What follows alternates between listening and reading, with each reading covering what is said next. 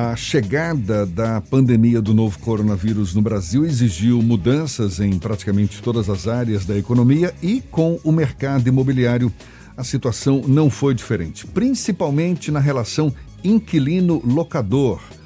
Ainda há dúvidas sobre direitos e deveres de locatários e proprietários de imóveis neste momento em que os impactos negativos são sentidos pelos dois lados.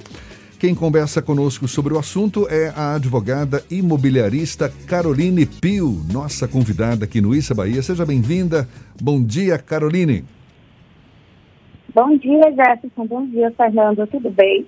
Tudo ótimo, um prazer tê-la aqui conosco. Eu quero começar puxando a sardinha para o lado dos inquilinos. Caroline, quais são os direitos, por exemplo, do locatário comercial que se viu impossibilitado de honrar os compromissos de aluguel por causa do desaquecimento da economia, da diminuição de faturamento provocada pela pandemia? Bom, é, em relação ao inquilino, principalmente nos casos comerciais, no início da pandemia a gente percebeu que a gente teve vários empreendimentos que foram fechados, é, impossibilidade de abrir tantas lojas em centros comerciais como nas lojas de rua, e o indicado nesses casos foi a redução do, dos valores de aluguel em até 80%. E, quando é possível, a isenção do pagamento do aluguel. É importante ressaltar que não houve uma lei obrigando essa redução. O que aconteceu, na verdade, foi o, o, o bom senso, no caso, que a gente solicitou, é, para que, que a gente conseguisse manter essa locação após o término da pandemia porque da mesma forma que o inquilino ele precisa pagar é, e o locatário ele sobrevive desse valor, nenhum dos dois tinham essa, essa condição no início da pandemia. Hoje a gente já está com outro, outro campo, outro patamar, temos outra visão e esses descontos que foram gradativos, muitos já, já acabaram, porque muitos comércios já abriram. Houve também o parcelamento dos em atraso das pessoas que não conseguiram pagar. Então, lei específica para ter um direito não, não, não existiu.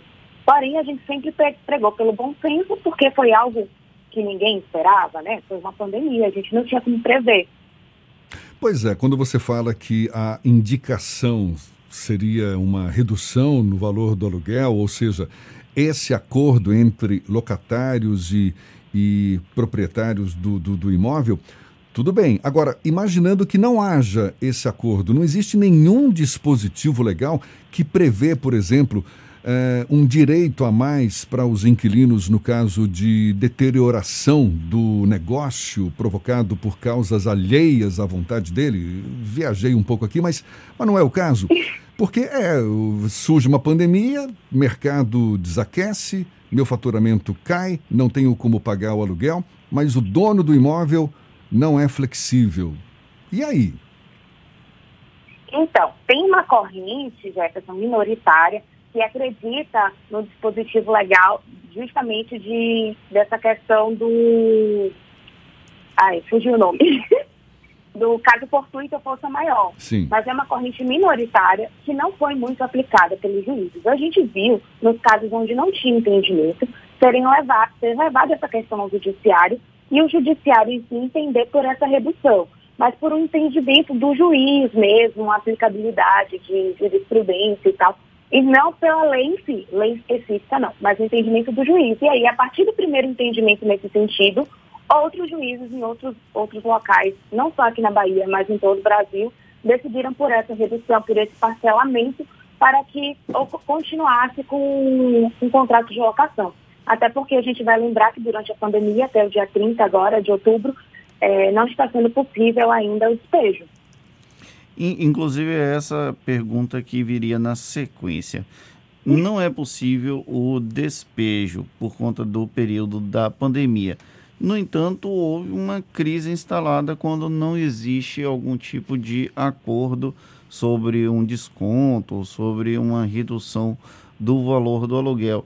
E essa relação acaba ficando insustentável. A partir do, do momento em que for permitido a, o despejo, automaticamente o inquilino que acabou entrando em débito poderia ser passível de uma ordem de despejo? Como é que funciona esse processo?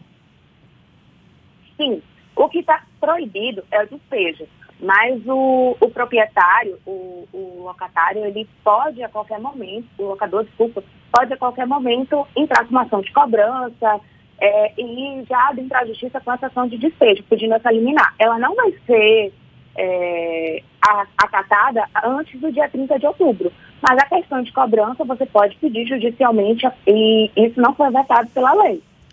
E, também, caso o, o, após esse período e após a pandemia, o comerciante, no caso, como a gente está falando de imóvel comercial, consiga se restabelecer, nada impede que se faça um acordo para pagamento desses valores que estão em atraso. E quando eu falo dos valores, não é somente aluguel, tem todas as outras taxas aluguel, IPTU, água, é, energia, tudo isso se tiver no contrato, qualquer, o não pagamento de qualquer uma dessas parcelas, seja no encerramento contratual. Você chegou a acompanhar algum tipo de repactuação de contratos de aluguel nesse período e como foi a sua experiência nesse sentido? Bom, quando iniciou a pandemia, por exemplo, eu mesmo estava morando em São Paulo e meu esposo morava lá e ele parou de trabalhar, a fábrica GM demitiu os funcionários e a empresa dele relocou ele para Salvador. Então, nesse caso específico, é o único caso onde não há pagamento de multa, por exemplo, para encerramento contratual. E aí a gente foi, ele foi transferido, a gente entregou esse documento, que tem que ser entregue com 30 dias de antecedência, e houve encerramento contratual sem problema para ambas as partes. Mas, no mesmo sentido, eu trabalhei em casos de pessoas que perderam, é, perderam seus empregos, é, pessoas que tinham iniciado seu, seu imóvel, seu, seu comércio justamente em fevereiro, março, bem no início da pandemia, tinha acabado de fechar aquele contrato de locação, não tinha muito nem aberto o comércio, e aí foram todos obrigados a fechar e ficou com aquela dívida, porque além do aluguel, a pessoa que estava abrindo imóvel naquele momento, ele fez um investimento. Então, muitos não tinham caixa para arcar. E aí, juntamente com a imobiliária e com os proprietários, a gente entrou em contato e conversou e conseguiu a redução, conseguiu o não pagamento por um período. É, muitos contratos, principalmente comerciais, eles têm a cláusula de que os primeiros meses eles não são pagos, é, a fim de você poder organizar, montar a estrutura por dentro. Existem, existe essa possibilidade também, essa cláusula também em contrato. E aí, nesses casos, a gente conseguiu uma redução, é, uma redução de até 80% do valor do aluguel, e em muitos casos a gente conseguiu também a suspensão da cobrança do aluguel para começar posterior à, à pandemia. E agora que retornou, aí esse parcelamento está sendo feito de acordo com as parcelas que não foram pagas, é, de maneira que caiba no bolso do, do locatário e que fique bom para ambas as partes. Exatamente. Aliás, foram muitos né, os casos de repactuação, de acordo entre inquilinos e loca locadores. Aliás, é o que se espera num momento como esse, né? Que, que haja bom senso, até porque uma crise que afeta todos os lados, então que haja de fato esse entendimento. A gente agradece muito a advogada imobiliarista Caroline Pio pela sua participação conosco aqui no Issa Bahia. Muito obrigado, viu, Caroline? Bom dia e até uma próxima. Eu que agradeço, Jefferson Fernando. Bom dia. Muito obrigada.